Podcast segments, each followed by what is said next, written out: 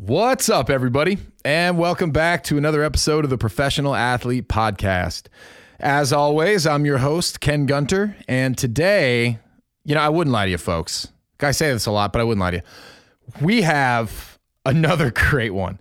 Uh, we are joined by Captain Chris Walsh. Now, before I get rolling on his intro, I've got to say, this is one of the most impressive resumes that I've probably ever come across. Uh, Chris is a special tactics officer with the 24th Air Force Special Operations Wing. He is a current member of their world class athletes program, which prior to today's show, I didn't know anything about, and it's it's really cool. So make sure to listen up uh, and learn more about that. Uh, because he's also a member of Team USA bobsled, and he's an Olympic hopeful for the 2022 Winter Olympics in Beijing. So, the fact that he's operating as a captain in special operations and uh, competing as a world class athlete in itself is just incredible. But if either of those things weren't enough to get you to stick around, I also found out during this episode uh, that in his spare time, which I doubt he has much of, Chris also races cars. Uh, and he just wrapped up this summer doing multiple endurance road races. And when I say endurance, I'm talking like 14 hours plus at a really high level. So it's just, it's just silly, quite frankly, the things that he's doing. We had a great conversation. He was a pleasure to talk to. In addition to all those incredible things he's doing, he's also a husband and a father. Uh, so I want to dig in a little bit and understand, you know, how is he managing to do all these things? we got some really great takeaways uh, and things that I, I think you're going to enjoy listening to. So, you know, if you're enjoying the show and you haven't already, I know I ask this every week, but come on, folks, it matters. Okay. Leave a review or rate in iTunes. We would certainly appreciate it. Uh, or wherever else you're listening, make sure to subscribe uh, and follow. That way you get these shows on your phone every week and you don't miss a beat. Um, what else? Follow us at Instagram at the underscore professional athlete. We've talked a little bit about on the show, and there hopefully will be some more substantial updates to come. Uh, but I try and take a lot of the things that we get from the guests on the show, incorporate them into my own life, my own training. Uh, one of the ways that that's kind of come to bear is uh, I just attempted to break a world record in pull ups. So unofficially, I did it, uh, but that doesn't mean a whole lot. until it's confirmed. So, more to come on that, uh, but you can follow us along there. And if this is the first time listening, make sure to stick around for the end of the show where I run it by my wife, Sonia Gunter. And uh, we recap some of those key takeaways that I alluded to moments earlier. So, uh, hope you're enjoying the show. Man, this was another good one, and I, I think I think you're really going to get a kick out of it. So, without further ado, let's welcome Captain Chris Walsh to the show. Here we go. I gotta get up. I got too much to do. Yeah, I gotta get going. I gotta talk to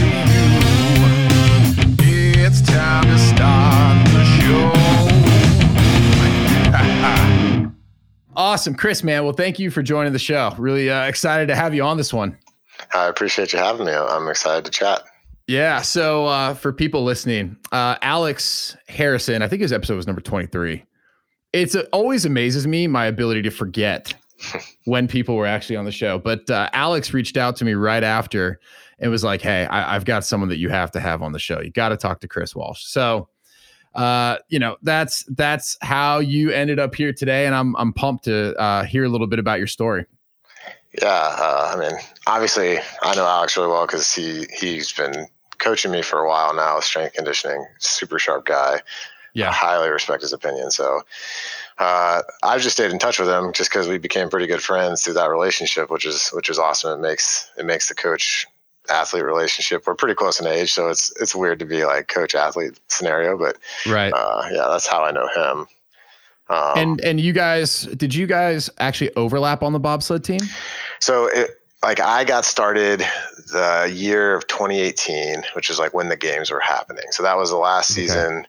That I think he ended up getting injured that season was what ended up making him miss the games. Um, like a broken foot that he just couldn't come back from.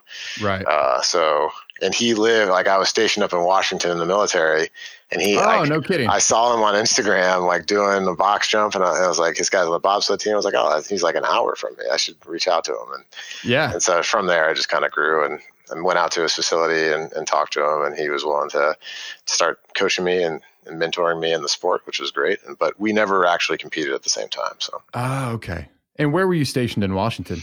Uh, out in Tacoma, uh, Oh, joint, yeah. joint base Lewis McChord. So Okay. Yep. I know it well. Yeah. Too funny. So people listening are probably like, this guy's just stacking the deck with people from Washington. And that's really not my intention. I just I had no idea that all these people coming on have uh have that in their background. But uh so okay, so you're on you're on bobsled. We could talk about that a lot. Um, Okay. but what I find to be so interesting is that you're doing that while still actively being in the Air Force. yeah, so um, I've been in the Air Force for about ten, uh, I guess almost eleven years now, Hmm. and uh, I, you know, I didn't get involved in bobsled till I don't know my ninth and a half year, I would say. Uh, oh man. So how how old were you when you got into bobsled? I started when I was, I'd say thirty, I'd say thirty-one. Yeah, so oh, no kidding. Yeah, so late late into the sport. That's not uncommon. There are a lot of guys that come in their late twenties, early thirties. Um, Yeah. just because it's kind of a second, third sport pursuit for people, and it's so niche that people are just, you don't find it until kind of a weird stage of your life. That's how it works for me, and it's kind Yeah. of the same for others. So awesome. um, but yeah, so I, I did. Uh, I, I was in the Air Force and started out as like an aircraft maintenance officer.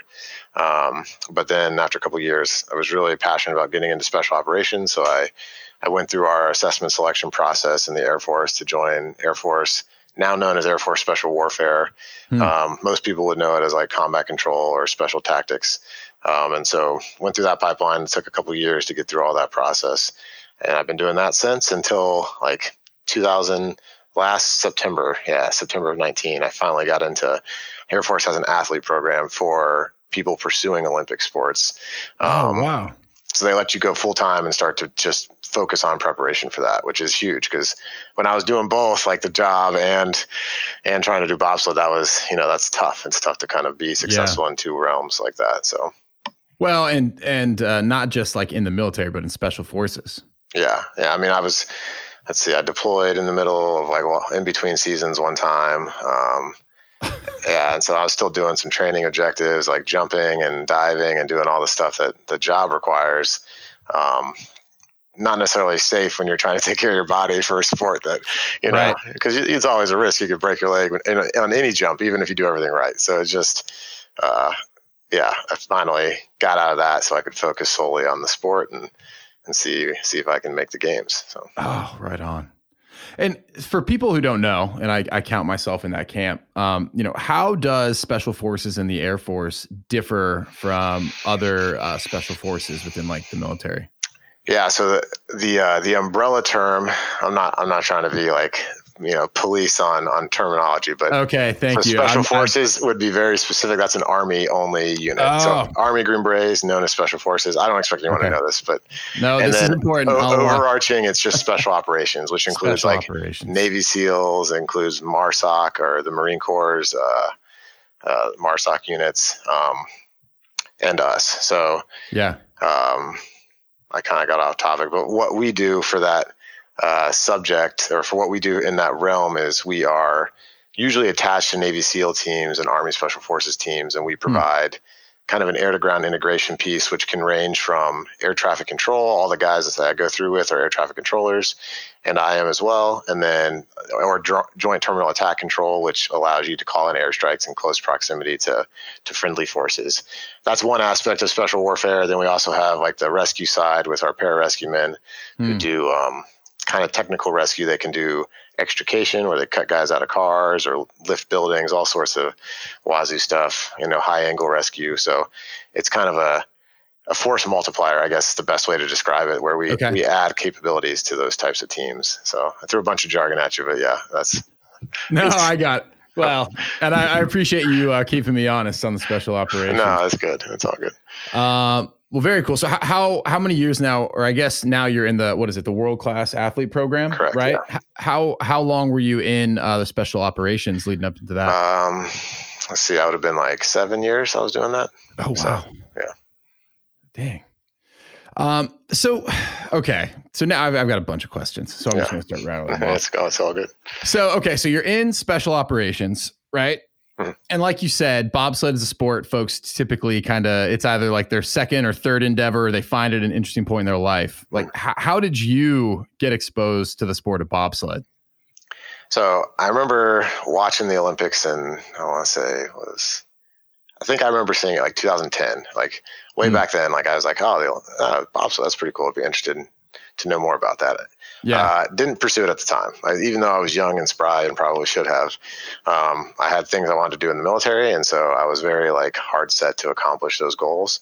Um, and then finally, after going through that, doing what I wanted in special operations, was as much as I was able to do at that point, I was like, I got to go for it. I'm not getting any younger you know, sports is they have shelf lives. So yeah, yeah, um, yeah. So I was like, all right, I'm going to just go do the. They do open combine, so I just went out and did the combine and went through their process and got to do some competitions the year of the Olympics in one of the lower level circuits. Yeah. Um, they call that North America's Cup. So I did a couple two man races there. Okay. That went that went all right, and yes, and then from there I just continued through. They do like the team trial process every year, mm-hmm. um, so I've been in the organization with them since then but you never really know like if you're going to make the olympics that all depends on that year of the games like everything leading up to it's important of the yeah. four year quad but that that olympic year is going to depend on a lot of factors like where are you ranked that season among the push athletes and how many sleds did we as a nation get qualified for the olympic games because we could get as low as one as high as three that's oh, always really? kind of changing so that vary that varies the amount of athletes that get a chance to go um, greatly. So, so does that? Uh, I've had a, we've had a couple Olympians on. So is it just similar to any other qualifying event? Like if like how how many teams does America typically field in like the the qualifier? So it's based off of how you do that season in the International Bobsled and Skeleton Federation's like World uh, Cup season. Um, okay. So it's a, it's really like a points amalgamation of a different few different tours how your sleds are ranked throughout the world, and then that mm. They have a cutoff line. Certain nations right now are allowed to get up to three. That we're one of them. Okay. Um, that that rule may change, so I don't know if we're going to have the opportunity to put three sleds. We did in the last Olympic Games. Uh, obviously, we want that because I guess that yeah, gets more, more push athletes in. But um, yeah, so that's how it works. It's all based on how you rank in the season. So it's, it's it. paramount that you do really well as a team through the whole bobsled season before the Olympics happen. So yeah, Huh. How many how many push athletes are there in like the Team USA program at any given um, point? Including the the Devo program, like the development level, you probably have somewhere between yeah, like 25, somewhere around 25, a little maybe a little more. So um, there's a um, lot of guys gunning gunning yeah, for the four exactly. to 12 spots. Correct, yeah. So okay. It can be Man. yeah, it's it's a weird sport cuz it's very it's a team sport in a lot of ways, but mm-hmm obviously you're competing and you live and die by your push times as a team, but you also are competing for that spot against your teammates all the time. So yeah, you're never really safe, which is I think is is in some ways positive. It keeps you honest. You know, no one ever can just kind of sit back and rest because right. every time you step up to push, um, if you do something wrong, you don't know that could be you could get moved off to another crew, or you know, you don't know what can happen. So, um, yeah. So how how are you measured as an individual athlete within the bobsled organization? So you said it, it depends on your push times. So are you guys periodically? Um, I mean, I guess you know, being your, your times are being tested in uh, in an isolated fashion. Um, so we do we do exactly what you just said: the isolated testing or individual testing at the beginning okay. of every year, and then based on we call it individual push championships, and based on mm. how that goes, is going to see like what drivers want you and on these crews and what combinations they want to see with other athletes. Um, it really sets the stage for your whole season. So if, if you do okay. poorly at the very beginning of the first event, like it is very tough mountain to climb back onto the top three U.S. sleds. So. Oh wow. So and then how are are the sleds? Is it pretty intuitive the way that they're ranked one, two, three? Like the three fastest pushers go with the top driver in sled one, or is it kind of uh, is there more strategy to kind of how they do that throughout the year? Yeah, you, you, like the science would point to like times lowest times equals the a plus b equals c type of scenario, but it's not always um, that way. typically sometimes yeah sometimes it's the top three pushers are, are grouped up but there is a chemistry aspect of the sport so hmm. um, some crews even though they have the fastest three dudes in the us at the time in bobsled may not be the best crew it's all up to how they work with that driver how the, those guys work individually together and can they can they do the different positions? You know, some guys just can't load from a certain side, and that might be the side they push fastest from. So, ah, okay. it's not it's not quite an exact science in that, like the hundred meters, like if you run it in nine nine and you're faster than the guy that's 10-0, like you win. It's not, right, it's not right, quite right. that that clean. And then the the sled ranking is based on driver performance. So okay. If the driver if he's driving really well that season, you know, you guys could not push that great, but he's just on rails and doesn't have any makes any mistakes, so you mm-hmm. just, you finish well, so you could have a higher ranking. So there's there's a little bit more to it. It's not just like a straightforward all athletic based uh, yeah. competition, which is cool. Yeah, it's like you can't just go solely off the the results at the combine. Correct. Exactly. Yeah. Uh, have you guys had an opportunity to get in the sled much this year with everything that's going on between COVID and yeah. shutdowns and travel restrictions? Yeah, normally we would have had a couple camps up at the summer, up up at the training center. We go to Lake Placid normally. That's where yeah. all the bobsled stuff is. Um, so normally guys would be up there training together and working on combinations for guys, especially dudes who were there the last couple seasons. We already mm-hmm. have an idea of kind of where everyone's at, um, but that hasn't been happening. Like the training centers are really locked down and restrictive on how you can get into them. Um, and then the season is very up in the air. I'm not quite sure. Right now, they're planning on going forward starting in September with mm. the regular season, but they're going to make another decision in September based on you know where the world is at and is COVID in recession or or you know we don't know. So yeah, I, I'm I don't know where I don't even know where to guess. I would say I think October is the earliest we'll see it happen, but um, it's purely speculation. Yeah. Yeah. No, we heard it here. Chris said October. uh, so, I mean, so, so what do you, what does your training setup look like right now? Um, you know, are you sticking to, and I know you said you're working with Alex, uh, which I'm sure he's, he's putting together great programming for you. Is it a lot of Olympic style lifting? Um, are you doing things that are specific to the bobsled? Yeah. And pushing?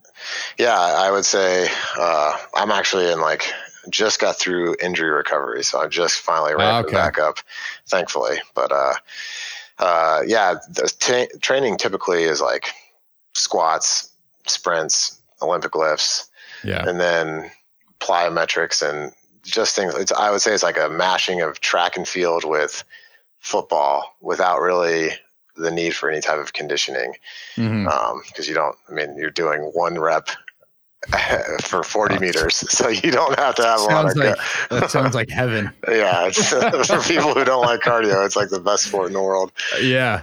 But uh, yeah, so that's that's really what it is is is a is a variation of all those exercises. Yeah. You know.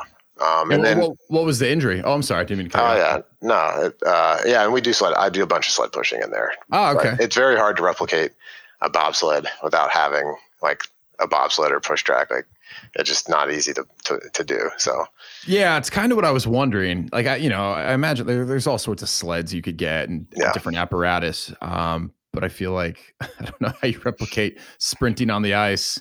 Yeah, you don't. It requires three other men to. you, you know, like that's why it's so critical that we get some time in the summer to work together because we have a a dry land push track. Oh, um, okay. I, we're actually getting an indoor. They call it an ice house. So it's like a it's just a push area that's on ice to let us do all the reps without having to actually go down the hill on a bobsled. So, oh, cool. You can do it in the summer because it, it can stay, it's all enclosed when the track is not open in the summer. So, that's a new thing we're getting added. Uh, that should be built this year, which is great. That's huge for us. Um, but yeah, that's very hard to do in the off season without being at the training center. So, yeah. Yeah. yeah. Um, so you know one of the things that i'm just super interested to understand is like how so I, don't i don't think we talked about this while we were recording but like you're married with two kids mm. uh two young kids so anyone who has kids knows that that's a little bit more yeah. challenging yes. um like how how were you balancing all three of those kind of critical responsibilities at one time um looking back at it before I got into WCAP, I honestly do not know how it worked. because um, my wife also works full time. Like she works oh, for, no for, Boeing as a in their finance department, and so she's pretty pretty involved there and has a has a, a pretty important role. So, yeah, when we were in Washington, like at one point, our squadron had deployed. Uh, I was on G series orders, which meant I was like the um, the commander of the unit. Ah, okay. Uh, and we had the kids, so I mean, mornings were like 5 a.m. We're up getting the kids ready to take them to daycare. I go to day, I go drop them off at daycare. She goes north to Seattle to work at Boeing.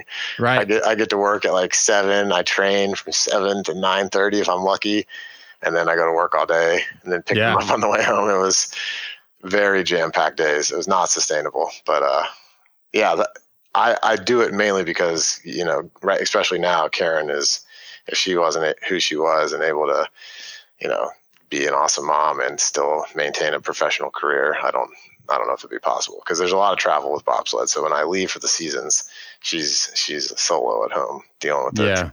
two youngins. Um, so, so you know, one of the things that I think people struggle with is feeling that there's not enough time in the day.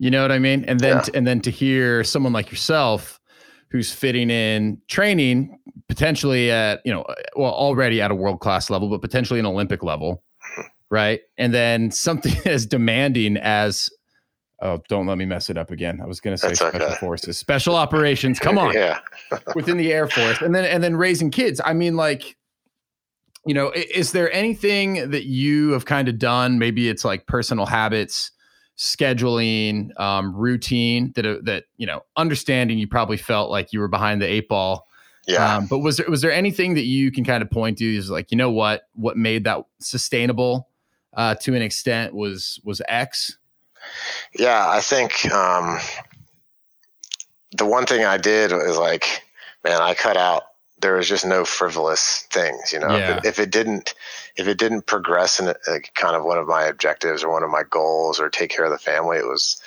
it just wasn't i just didn't have time for it. And so in, in some ways i was kind of freeing because it was like hey everything had a purpose. And though it was very busy um, i never felt like i was just wasting time which is cool. Yeah. Uh, but it's hard. It's hard to get to that to that it's yeah, I don't know. There were days I did it really well, and there were days I didn't do it well, and I just wanted to zone out. So the goal was always like, you know, put a, put everything in priority order. Like, if, get this family stuff knocked out, then I can have some time to take care of the guys at work and take care of my job because those dudes are counting on me to do certain things. Yeah. And then and then I can worry about myself. Um, and so that's kind of there's this book I read when I went through military training that I'm a huge fan of, kind of li- try to live my life as philosophy, but it's called The Mission, the Men, and Me. And, and kind of the concept is you have, if you look at all problems, you, you base them around those things like, hey, is, how does this relate to like what our mission is or what our mm. objectives are or what our goals are? Uh, that's your first priorities of things to do. And then the men or the family, I think, it, it, doesn't have to be in this order exactly, but this is how the book is, is written. Yeah. Um, those are their next things, right? And then worry about yourself and your personal needs at the end. So I don't know. I think that is a really effective way of how I've managed things um, or tried to. I, I, can't say I've always done it right. No one does, but uh, that's how I try to think about stuff. So. Yeah. What, what was that book called? It's called The Mission, the Men and Me. It's by a guy named uh, Pete Blaber. He was uh, Delta Force commander at one point. So he okay. did the invasion of Iraq. So it's a very fascinating book if you're just generally interested in leadership and stuff like that. So yeah, yeah. No, that uh, that sounds great, and I'll actually I'll make sure to uh, in, include that in the show notes. So, you know, for you, I guess what was it that uh, had you just kind of felt like from an athletic standpoint there was kind of an itch that still just hadn't been scratched?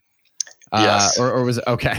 that was it. I mean, I just had always wanted to take athletics as far as I possibly could, and I was just like, hey, can I?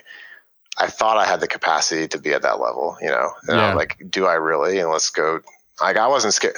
One of the big things is like I was never scared of failure. Like if I went up there mm. and it doesn't work out, and if I if I don't make the 22 Olympics, you know, I'll at least know like when I'm done with it all, like, hey, I gave everything I had, and I saw exactly where I stacked up, and I can rest my head at night and know I didn't back down because I was scared that it might not work out the way I wanted it to. And so yeah. that was that was it. Like I I really was a big athlete growing up, and I was like, hey, I got to see if I have what it takes to be at that level. And so far, I do. But you know, that's always that's always the question. Every day you go out there, it's always the question: Do I have what it takes to be here? So, yeah. And had that, uh, you know, it's funny. Like, had you had any other aspirations? Like, had you not gotten into the sport of bobsled? like I know well maybe here's even a good question like were you keeping yourself athletically at a really high level you know throughout your 20s into your early 30s yeah I think I mean special operations demands a high level of physical fitness it's a little different it's not so power based sure. but like I was always doing that I was usually trying to do like local CrossFit competitions just things that were just to make it all interesting but the job by itself is very demanding so so keeping myself prepared for that and trying to be the example for the guys that were on my team. So I always tried to be the fittest. That mm-hmm. just helped me keep a very solid base to build out of. Um, and I had college athletics to fall back onto. Like I played college sports, and so that was, you know, it's not like it was all completely foreign to me when I decided to go back into you know sprinting and, and power sports. So. Yeah, yeah, I, I, saw that. So you you went to uh, Valparaiso, correct? Correct. Yeah. Okay, cool. And you you played football I did, yeah, and, and ran track and field there. So nice. What what position? I started out as a, a, safety and eventually worked myself into a wide receiver position. I, oh, was, hey, there we I go. was decently good at catching things, so they let me play slot. So give you a chance on the other side of the ball. Yeah. Um. Oh, that's cool. And then, uh, so are you? It's it's funny because when talking to Alex, I was very surprised to hear that he did not consider himself to be someone who was particularly fast. Uh, you know, at yeah. least in terms of like a traditional event, like a hundred meter dash. Yeah. Um, you know, for you, I guess, where, where, where do your strengths lie, and kind of like how does that translate to what you're doing on the bobsled team? Yeah, I, w- I would probably concur with Alex. I think him and I are very. When he was competing, he was probably we were probably very close in speed capability. Ah, um, okay yeah, the thing about bobsled though is you're not just running, so you're pushing something heavy. So um, I, I, tend to be a decently strong person and yeah. decently powerful. So I think like a combination of those three um, aspects helps me be somewhat successful in the sport there. Mm-hmm. Um, but by no means, if you were to put me line me up against every dude on the bobsled team, would I win the foot race? No, absolutely not. There's some guys who are just pure track dudes who are just very fast. But you know they may not squat as much. So there's there's like that's why the team always, like I said before, is there's a kind of a guys certain guys complement each other depending on yeah. the position that they're in. So yeah, uh, it's just such an interesting sport. It's one of those ones that uh, I think like nationally, most people don't pay a whole lot of attention to it. But when the Olympics roll around, yeah, it's like all of a sudden everyone's an expert. Well, it's the it's the 400 meter dash of the uh, or the 400 relay of the Olympics, right? It's like the last thing. Four man bobsled is like how they finish out the Winter Games. So I think it's exciting. Like four man bobsled is hands down is one of the most exciting things I think you can watch. Um, but sure. it's really hard if you don't have any concept of like what exactly like how good are these guys at what they're doing you know it's like olympics in general like these niche sports that people don't pay attention to and then they see them only the best competing at that level, you're like, nah, it doesn't look too hard. You yeah. know, if you put right, like if you put like a four man group of guys that were like a local bar out there, you'd be like, oh, I see. That's a big difference. So, but yeah, yeah, I, I, like it a lot. I think it's. It, I wish it had more um, kind of fame than it does, just for the sake of the sport, because it doesn't doesn't get the support and funding like other sports do. But um, it is. I think it's exciting. But the yeah. Winter Olympics in general is just it's all the dangerous things that people are like we want to watch, but we exactly. don't pay attention to. Yeah, exactly. It's such a blast. Well, and you know, I'd be interested to understand too. You know, how, how does this world class athlete program work? Uh, I actually wasn't aware of this prior to you coming on the show. Yeah. Um, so the Army has a program too. Oh, okay. Uh, which I there's a there's a lot of details on how they how they work, but hmm. the the basic concept is I get to maintain my position in the military and my rank and my pay, and I get to I get some support from the Air Force to do traveling as needed. Um, hmm. And just then I focus on competition. And then there's some requirements like, hey, I've got to, you know, obviously maintain my grooming standards and like cut my hair, and I can't I can't just go completely native. But can't just um, be rocking the stash. yeah, down the hill. but uh, it's pretty cool. That, that, and so in exchange, the Air Force and the Army get to say, okay, look, we've got people that do amazing things, not just amazing things that are um, on the battlefield or doing humanitarian support or whatever else. And and the the underlying piece of it, the fine print, I suppose, is I owe time back to the military for being in the ah. program. So that's really where there's the fine print that people don't know. Ah, is okay. like, oh, you get to do this cool thing, but I will have to continue to serve after it. I don't get to just be like, thanks, that was fun. I'm going to yeah. go now. Um, so there, there's that aspect of it. So, I mean, I don't expect you to know this off the top of your head, but like, how how many people are in this program? Like, are there uh, is there a sizable amount of folks who serve um, who are potential like Olympic level athletes? Yes, I would. Uh, in the Air wow. Force, it's pretty small. Air Force is like I don't know, thirty guys, thirty guys and gals. Oh, but there's thirty. Wow. Yeah, and the entire Air Force. So very very small program. The Army, I think, has a couple hundred maybe. Huh. But still small when you look at the big picture of how big the army is. But um, yeah, it's excuse me, it's a pretty small program. Um, That's see, and it's so interesting because, like you said, like being in special operations, I think most people probably assume that you're like in you know top physical shape yeah. but the demands of what you're probably asked to do in special operations compared to something that's like you know you said so explosive and such like yeah. you know only a couple seconds worth of sprinting and pushing like the demands are probably so different absolutely um, it's it's really cool to hear that like you've kind of been able to do both up to this point yeah um, i mean luckily now being in wcap i don't have those requirements levied on me the same way but yeah.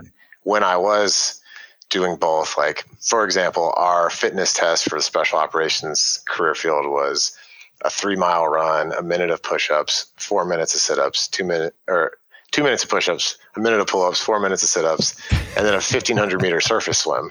Right. and so, and I'm, I'm doing that, staying, staying fit enough to do that. And then also run as fast as you can for 45 meters right. Um, at a world class level. Those are very divergent level efforts. Um, yeah. So I needed to be able to break away from the other thing because, you know, it just you, you can't. It's the body wasn't designed to be at the top level of both of those types of um, right spectrums. So yeah, you need to be able to start specializing. Yeah, I mean CrossFit point. it'd be good. Like you can be a little bit of both, and it's helpful for that sport. But it's it's just not.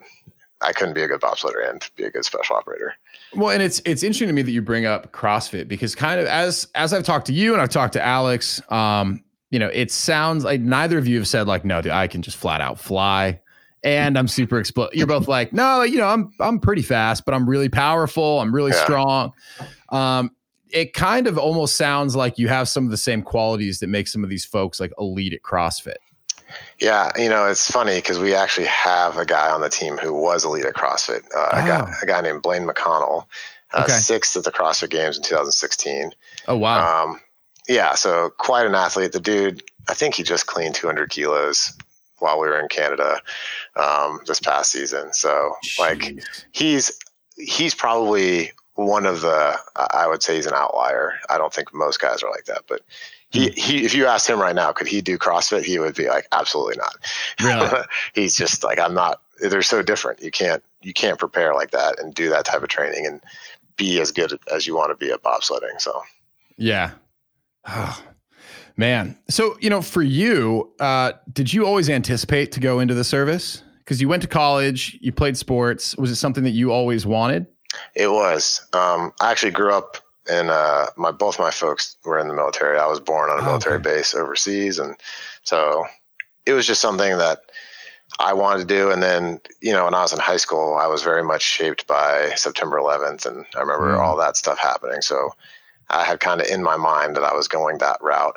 for at least a little while.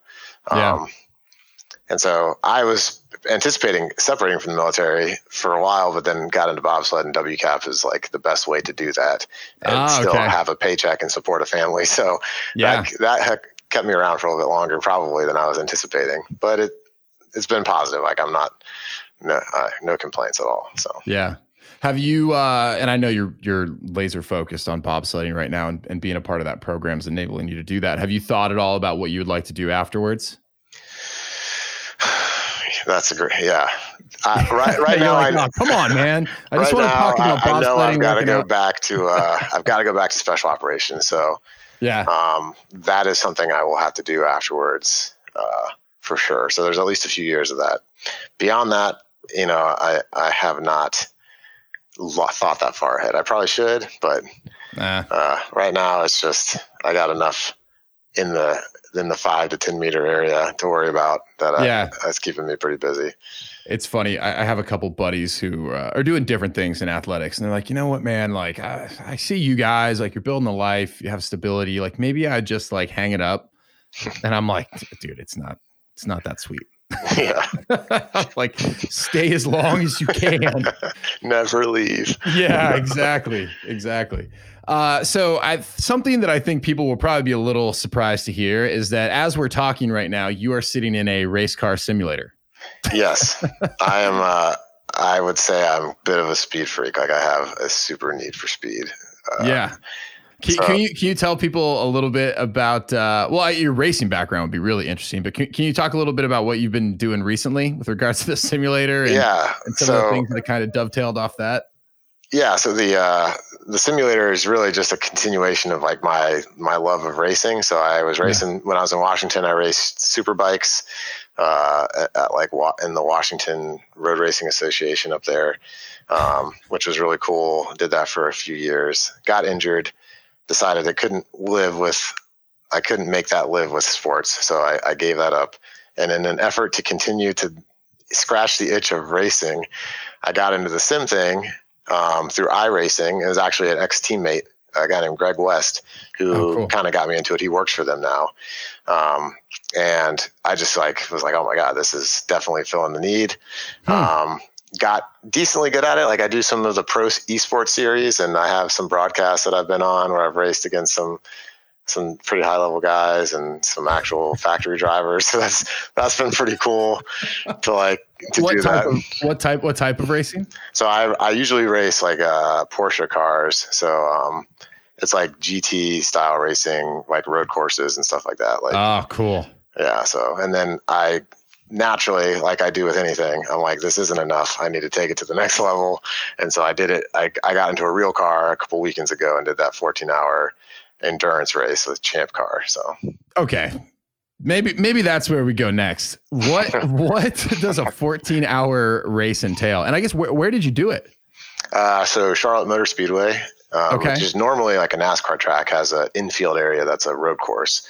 Um, oh, so, are you kidding me? Yeah. So the 14 hour race, you have a team of drivers and you'll drive the same car. And you guys just, when you come in, I was driving about two hours at a time. I did two, two stints, is what they call your time in the car. Um, and yeah, so you do that, you switch out with drivers and you come in for gas. And then there's some strategy involved. A lot of it is getting the car to the end, um, especially at my level. At the very high level, it's all about pace. Mm. But uh, yeah, I mean, purely based on my time in the sim, I was able to go out there my first time and set the fastest lap on the team and second fastest in our class. Really? So that was kind of cool. Um, but yeah, it was a lot of fun. We ended up taking third in that race in our class and fifth overall. So it was a good time. That's awesome. Uh, is it kind of like, what was the movie? Is it Ford versus Ferrari? Yes, exactly.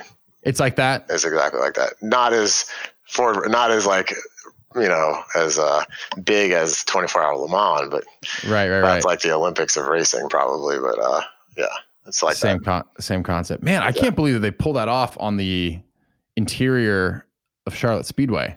Yeah, yeah. So I that's got to be. I have some video. I'll send it to you after this. You can see what the onboard looks like. Yeah, man, send that. Well, I'll put it in the show notes too. People will get a kick out of it. But I mean, that I like for 14 hours, and if you you said two hour stints at a time. Yeah.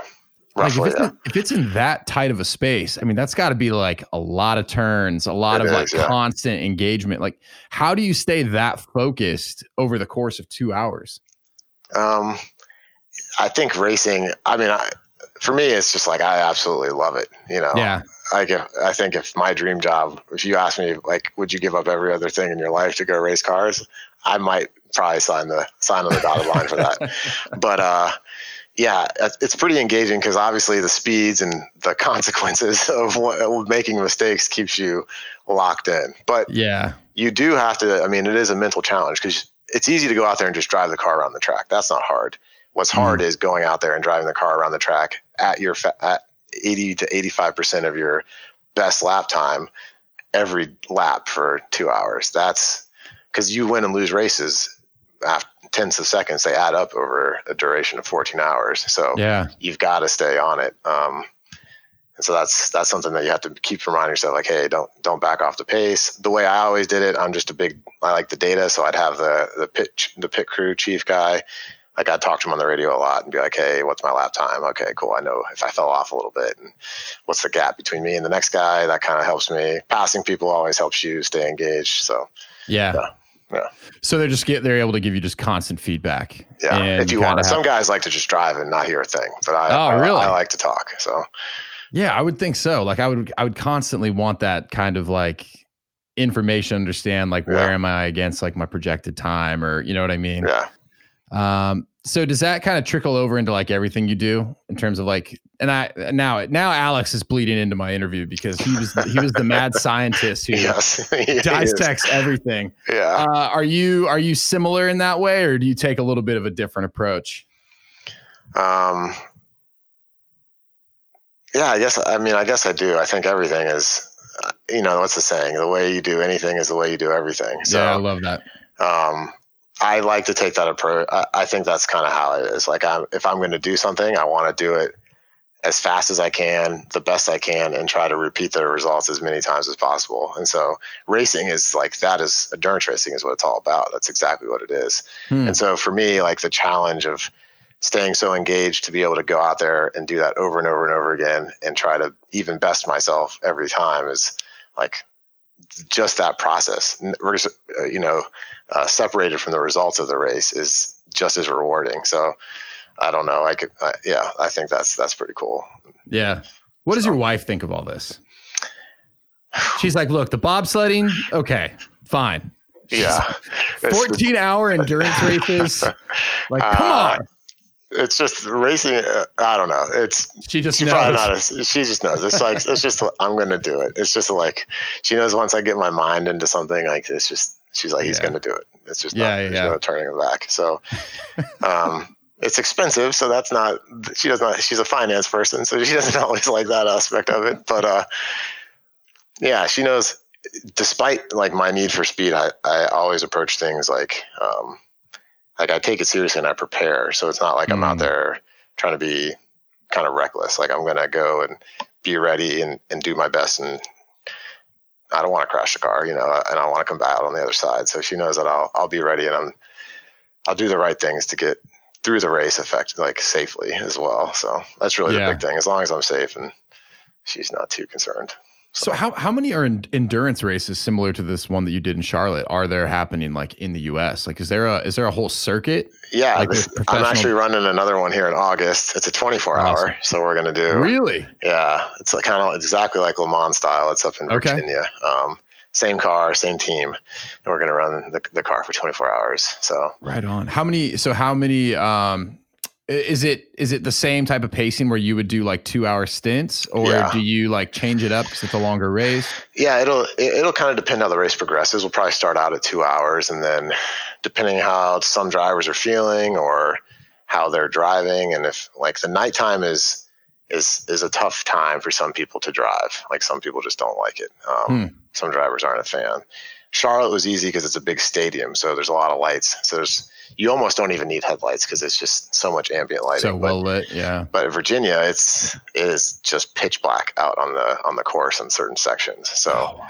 You, I mean, you don't back off your pace. You're still going to go 140, 150 miles an hour in some sections, and you just don't, you can't slow down because you're racing. So, some guys doesn't just isn't as easy for them to cope with that aspect. So, you, we could change the lineup and timing up a little bit based on that. But yeah. Oh wow! What for you? I guess because like everything, it's individualized. Like, what's the most challenging part of an endurance race like that? Is it mental fatigue? Is it physical fatigue? Is it?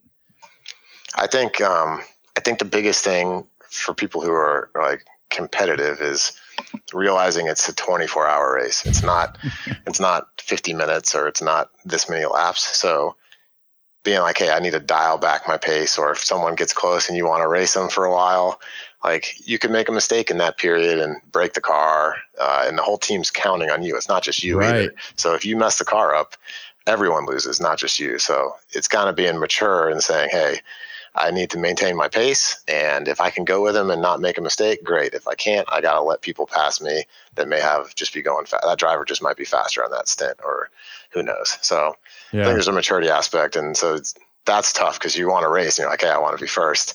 Um, sometimes you got to step back and realize it's a marathon, not a sprint, is the, you know, the way I'd, I'd, I'd phrase it. So, yeah. Well, it's funny. I mean, it's kind of similar to uh, okay. Now I'm talking about something I have no concept, but you know, like similar to bobsled, right? I mean, you're just again uh, an individual within a team, exactly. But yeah. it's it's a little bit atypical from the traditional team because you're also competing with everyone. So yeah. Uh, would you? Uh, so you know, long term, is the endurance racing something that like you could see yourself doing, uh, especially yeah. once bobsledding's over? Do you do you have aspirations for other forms of racing? I, I honestly, if I, you know, it's all going to come down to support and financing. But if I could take racing, if I could take racing to a professional level, I absolutely would. And that, that's my, if you know, if I was just kind of write down a dream sheet, like I'd like to get out of bobsledding and pursue racing pretty heavily. Obviously, you know, I don't know what that looks like yet, but I enjoy it a lot, and I know that I could do it every day, and it wouldn't get old. At least right now. So yeah, um, yeah, we'll see. So what's the setup with? I guess what kind of car do you guys drive in this endurance race? Um, we have a Nissan 350Z that we're driving. So it's a little older. The cars in this series are a little older and a little a little bit more have more character, I guess is the best way to describe it. I'm not driving like the newest, hottest thing, but uh, yeah, you know, it, the, like racing is very much like uh especially auto racing is there's a it's a money thing. Like you can compete in it in some cases and not necessarily be the most talented because you can afford to. Mm. um, and some some people get there based on talent. So there's a there's a few paths into the pro level. I don't quite know exactly how it works because i'm not there yet but um, i've talked to some guys who do do it at that level. And so that, it's just going to depend you know. We'll yeah. see. So for this car that you guys have now, is this something that you you're like you keep talking about the finances and under, I mean, I think everyone can probably imagine there's probably a lot of finance in terms of upkeep, yeah. parts, yeah, travel. Is that is that something that you do with the other three drivers, or are you driving for a team that has some sort of like sponsorship and funding behind it? How do, how does that piece of it work? Yeah, um, this is mostly self-funded. So I the way it works with this team is I pay for my time in that seat. I don't own mm. the hmm. car. I don't want to own the car. Um, it's just I don't have the time to maintain it. But the guy who finance, owns it, finance 101, yeah. appreciating assets. I know your wife's yeah. all over it. so I pay to drive, and uh, you know, ideally getting to a point where I don't pay and people want me to drive for them would be great. But for now, yeah. that's that's the way it works. And there's a couple guys on the team that own the team who own the car, and ah, they're they're they're mechanics on on Nissan. So it's really nice because they know everything about it inside and out. So, um, and then yeah, and then they they get they get the car and transport everything, and I just purely show up. I'm I'm handy. I know how to work on cars, but I don't. That's not my role. I'm, I'm there mainly to drive and help out with other team things. So yeah. Oh, right on. Man, that's so cool. I had I had no idea um, that races like that actually took place within the yeah. states, let alone like there's yeah. full blown circuits. Oh, there's a, I mean, there's a lot of like really good tracks in the U.S. It just it's just not it's not as popular, I guess, as as like NASCAR. NASCAR is pretty well known. Mm-hmm. The road racing world is much more like a European central right. thing. Yeah. So yeah, that's exactly what I think of. Yeah. Okay. Stand corrected. I learned I learned something every show. uh, so cool. So you know, actually, I think something that would be interesting to dive into. We haven't talked about this in a little while, but um, for someone who's accomplished in you know multiple facets of their life, I guess you know fatherhood how how do you approach that right because you kind of have this like really strong military background you're a leader of men uh, and then you know you have you have two daughters at home who probably don't respond to the same sort of like feedback loop yeah that has been that has been a challenge. Like raising kids, in a lot of ways, you know, leadership. Like if you're if you're doing leadership right, it's almost like raising kids because hmm. You want to see them be successful and you want them to do the right things and and and you care about them and and if if you're taking care of them and you're trying to guide them towards those directions. Obviously, in the military, I have mechanisms that give me some authority to do certain things and keep people in line. Not yeah. as easy. It's it's much more like it's less less defined in the parenthood world. But um, yeah, you know, I, they can I, talk back.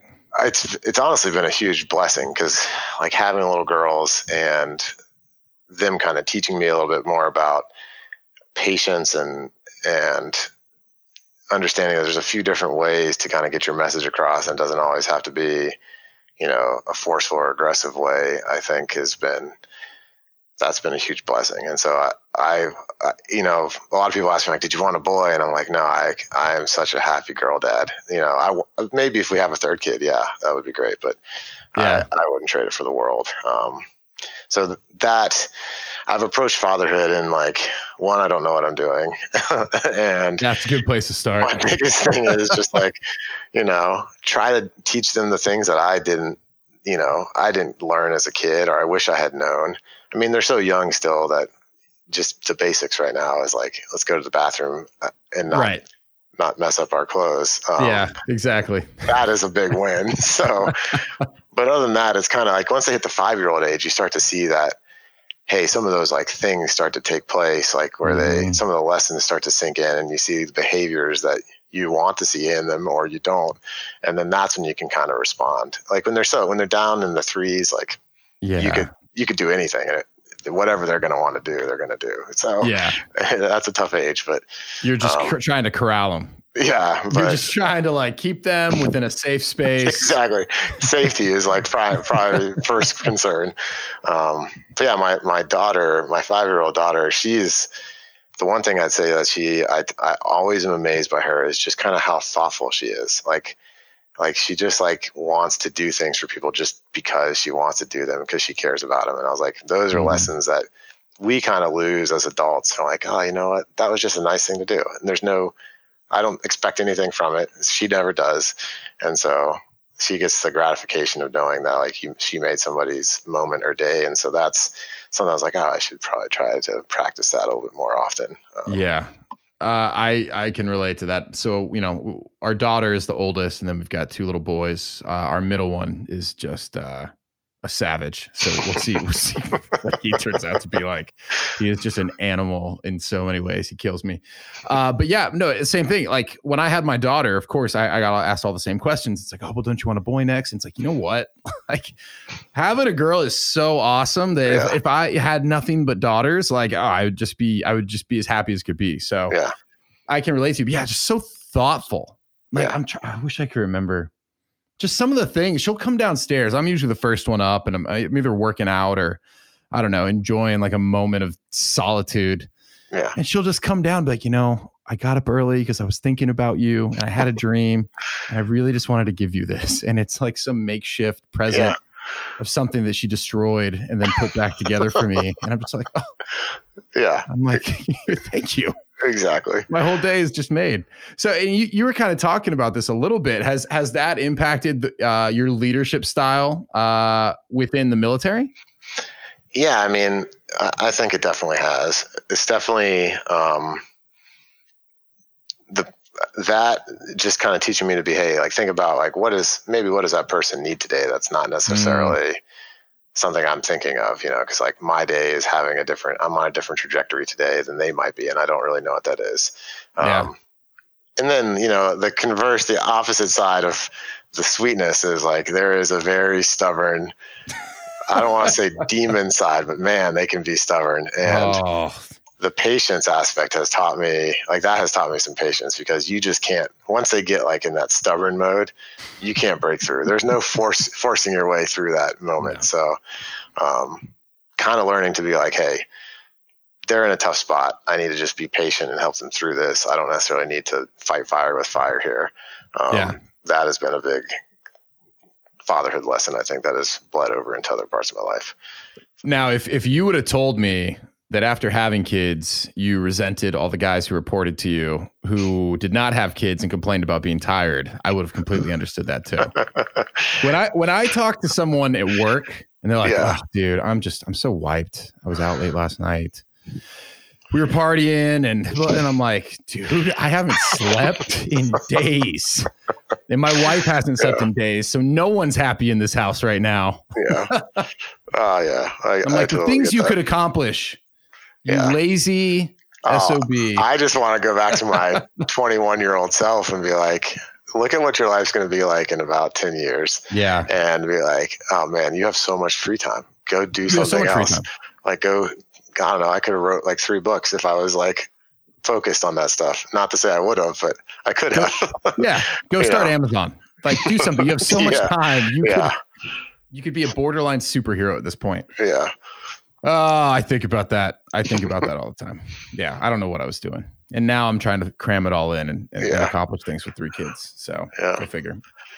That's life. Um, well, yeah, that is like that is like. Oh man. Well, Chris, man, this is uh this has been awesome. I just I'm so blown away. I I did not even take into consideration the fact that you had like the car racing on top of all of this. So how you're getting any of that done, I have no clue. Um, but hey, for, for people who want to follow along, what where's the best place for uh, for them to find you? Uh, I I'm the only place I'm really active social media wise is Instagram. So okay. I think my handle is like walsh.usa. If you search Chris Walsh, you'll see a picture of like me bobsledding. So right on. But uh, yeah, that's really I post on there. I'm not super like I don't post every day, but my story I guess I keep up to date. I don't know not a yeah. huge priority for me, but it's because you're actually getting stuff done. yeah. So, but I, I, keep it relatively up to date. So, um, yeah. Oh, right on, man. Oh, and actually, I meant to ask you this. You said you're recovering from an injury. Oh yeah. Uh, so last season, um, one of the downsides. This is kind of ties back to special operations. One of the downsides is they make you. Um, I don't want to say I'm the toughest dude in the world because I'm not, but they teach you to, to kind of push through pain. So, right. All last year, I was dealing with like what I thought was tendonitis. I ended up deciding like to the point where I couldn't like stand up on a do one legged step ups on my right leg. And I was oh. like, I've, I've got to go see what's up because this is clearly I can't fix this with Advil and stretching. So, right. Um, I went and got an MRI done, and I had some. I had like a small tear in my quad tendon uh, at the base right above the top of my knee. So I was like doing a lot of my pushing that year with a knee like that. Um, so unfortunate, but hey, I'm glad I found it out and, you know, I have some time to get healthy. COVID has been kind of a silver lining there is that it's delaying things. So it gave me some time to kind of get my, my body back in a good place. So, yeah. And how, how are you feeling?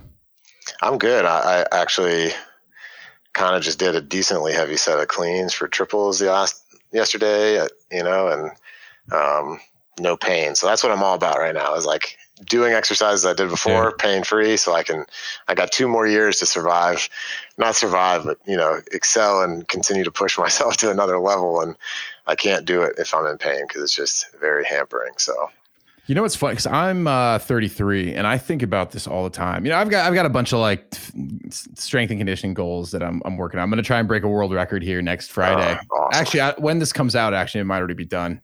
And I just okay. tip my hand as to how long it takes me to get these edited to the listeners.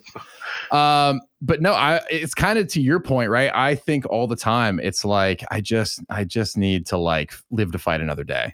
Yeah. You know, like even if that means I got to dial it back a little bit or I got to take an extra rest day, it's yeah. like that's so much better than getting injured and being set back months. Yeah. You know? Uh, yeah. So I'm with you there. Yeah. I think that's just a, you know, it's one of those things where you don't want to admit that you're getting older, but one of the plus sides of age is you get a little bit wiser, you do things little a little wisdom. smarter. And I'm like, I don't need to train and crush myself to still get the benefits that I need, like every right. single day, right? Like you can do it a lot smarter. And that's something I honestly had to learn the hard way this time. But um, now I'm like, okay, I got to take like my health being at 100% versus trying to operate at 70% and push to 100%.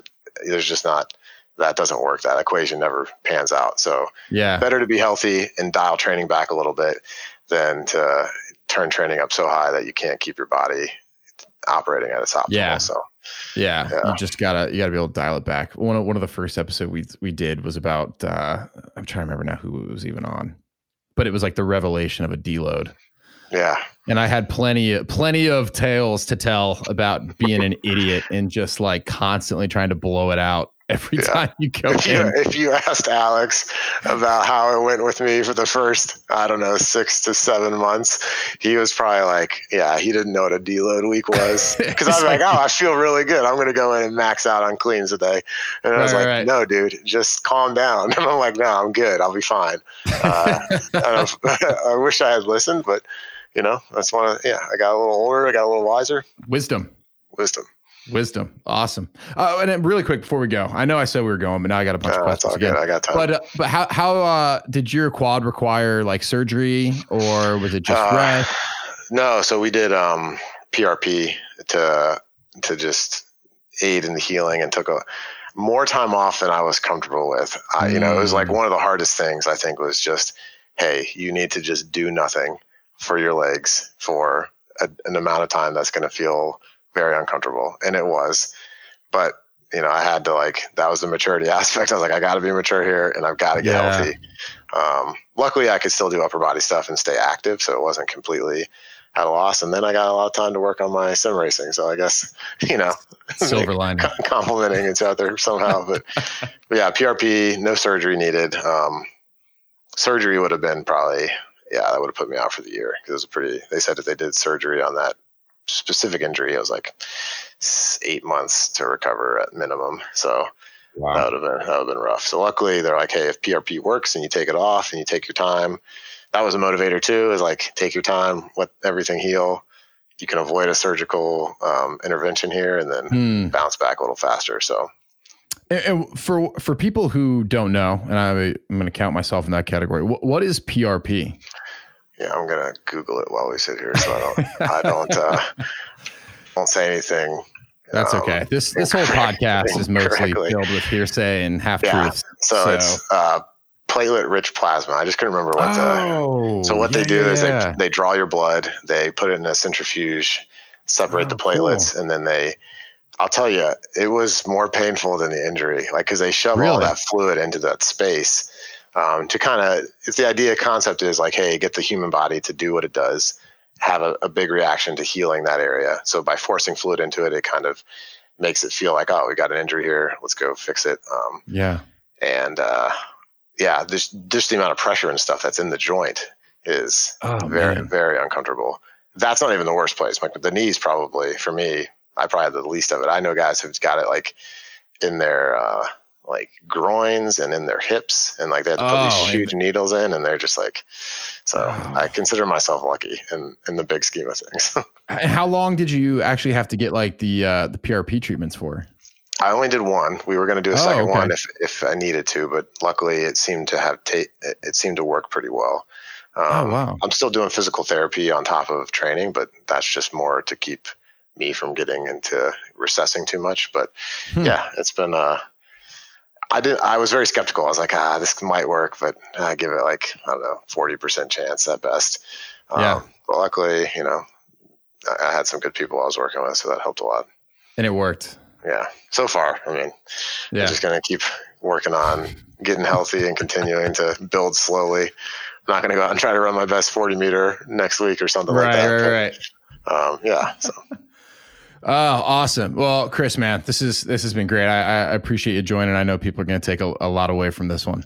I, I appreciate you having me on. It's just awesome to talk about it, and this is a pretty pretty great forum. So yeah, man. Hey, and uh, let me for people who actually want to be able to watch you guys compete. I know that this upcoming season's kind of in jeopardy, but as you start gearing up for the Olympics, yeah. um like what are like the, the notable events that, that maybe people can try and tune in and watch yeah so um, if you go on youtube and search um, ibsf or international okay. bobsled skeleton federation they they do like live broadcasts on there i think there's a guy named martin haven who does the announcing who also does Formula One, I want to say. So, oh, right on. Like pretty, pretty good. They have a pretty good production quality. Um, so definitely worth watching. They they do all the World Cup races. Oh, um, cool. And then in person stuff that's going to happen in the U.S. Uh, pretty cool this year. We're having World Championships. um, here in Lake Placid in in February. So, oh, awesome. Um, that's kind of like a mini Olympic Games they do at the end of every bobsled season. Uh, so it's nice to have it back in the U.S. and that'll be the last one before the Olympics. So we're kind of fortunate that it it rolled through Lake Placid right before the the Olympic season. So yeah. Oh, that's awesome. All right, cool. Well, I'll, I'll link to all of that. Yeah, thanks for having me. Mommy, you better go ask mommy, daddy. okay, and we are back. So we've done some assessment on our previous episodes, and mm-hmm. unbeknownst to us, it turns out that we've been starting this section the exact same way every time for like the last five episodes. And this is our third take today because even going into it knowing that we do that, I did it again. Twice. I say, "Wow, what a great episode," and you say, "That was great." and then people in the car are like, "God damn it!" Uh, but man, he what a cool story. Like I knew you know, the, the piece about being in the Air Force and special operations, you know, I was aware of everything he was doing from a bobsled perspective. But as that conversation went on, like as amazing as both of those things are, I became so interested in the endurance, like rally car racing. Yeah, it's crazy. Well, and, and as I went and looked back, you know, I, I, didn't realize either like the uh, you know the type of like uh, what what do you what do you call it the super sport bikes or mm-hmm. like I went and looked up what that is. That's like the hardcore like bike racing where like they get below 45 degrees on a turn. They're like vertical to the ground. Yeah, yeah. Or, or sorry, horizontal horizontal yeah. to the ground. It's yeah. crazy. I know. So, man, when he said he had a need for speed, now looking back, I, I think I appreciate it a little bit more. Yeah. Um, and I got to be honest, that little simulator that he was sitting. I shouldn't call it little.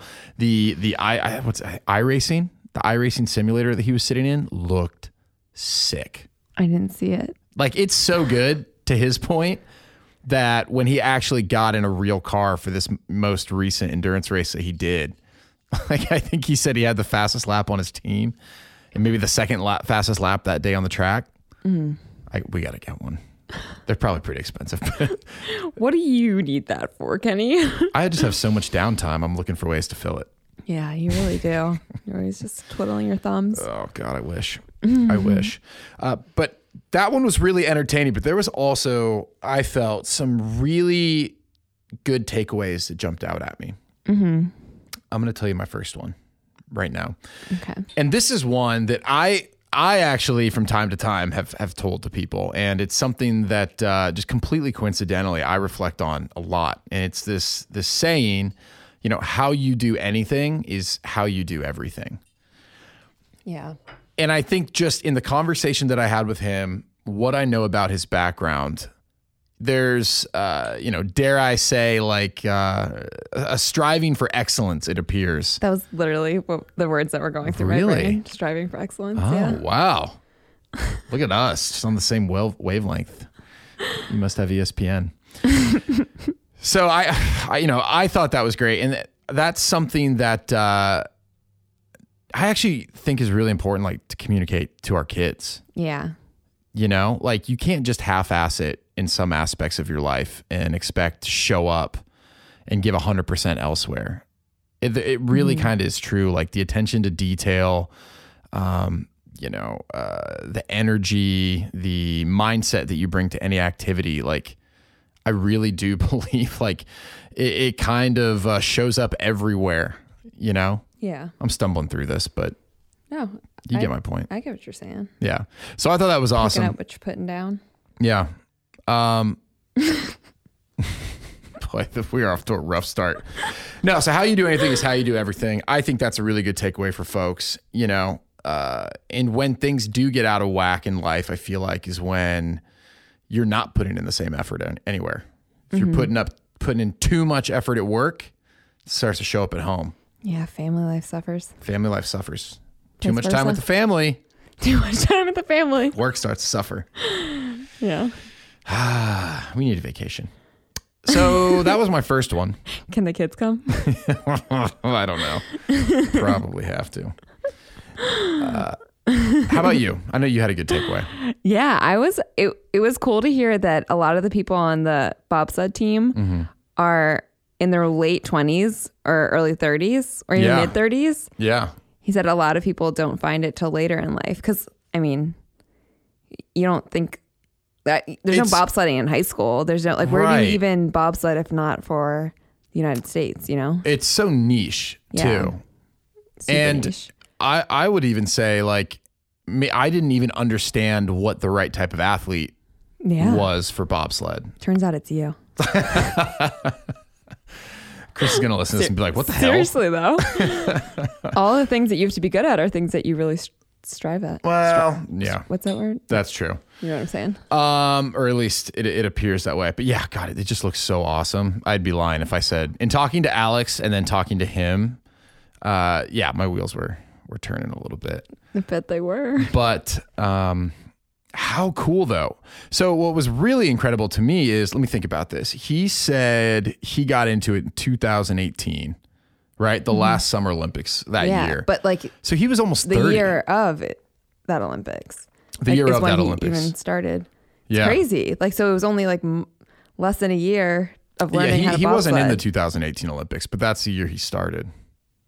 Oh, oh, oh, okay. Sorry, I thought he was. No, but what's so cool to me is one, it was like you know later in life. Like I, he's not old by any stretch of the imagination, um, and he was certainly in shape from special operations. But th- what the, the type of endurance that those guys are expected to have, the type of fitness level, like it's not something that directly translates to being like really excellent in this sport, which I think is probably a testament to what kind of an athlete this guy is mm-hmm. to be able to do both for as long as he did. Yeah, And now, how cool is this world class athlete program? very cool.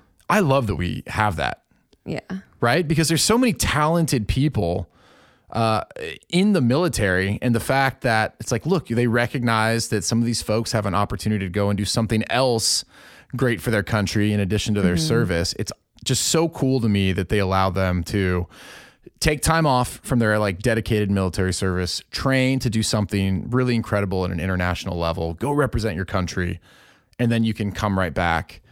You know what I mean, and kind of uh, repay that that commitment. Yeah, it's awesome. So cool, so so cool. Uh, okay, so that was yeah. I, I thought that was really interesting too, and how, like you said, a lot. It's like what was it, the second or third thing that a lot of these guys do. Um, I thought the story about the guy who was a really high level CrossFit athlete Yeah, really cool. It was interesting. Um, man, just such a cool sport. Okay, and then I had I had two others. I'm gonna maybe kind of combine them. Um, okay. But for someone like him, right, professionally operating at such a high level, the sport that he's taking place in demands so much of your time and energy. And then he has a wife, he has a family, right? So he has all these commitments. When I asked, like, how are you getting all these things done?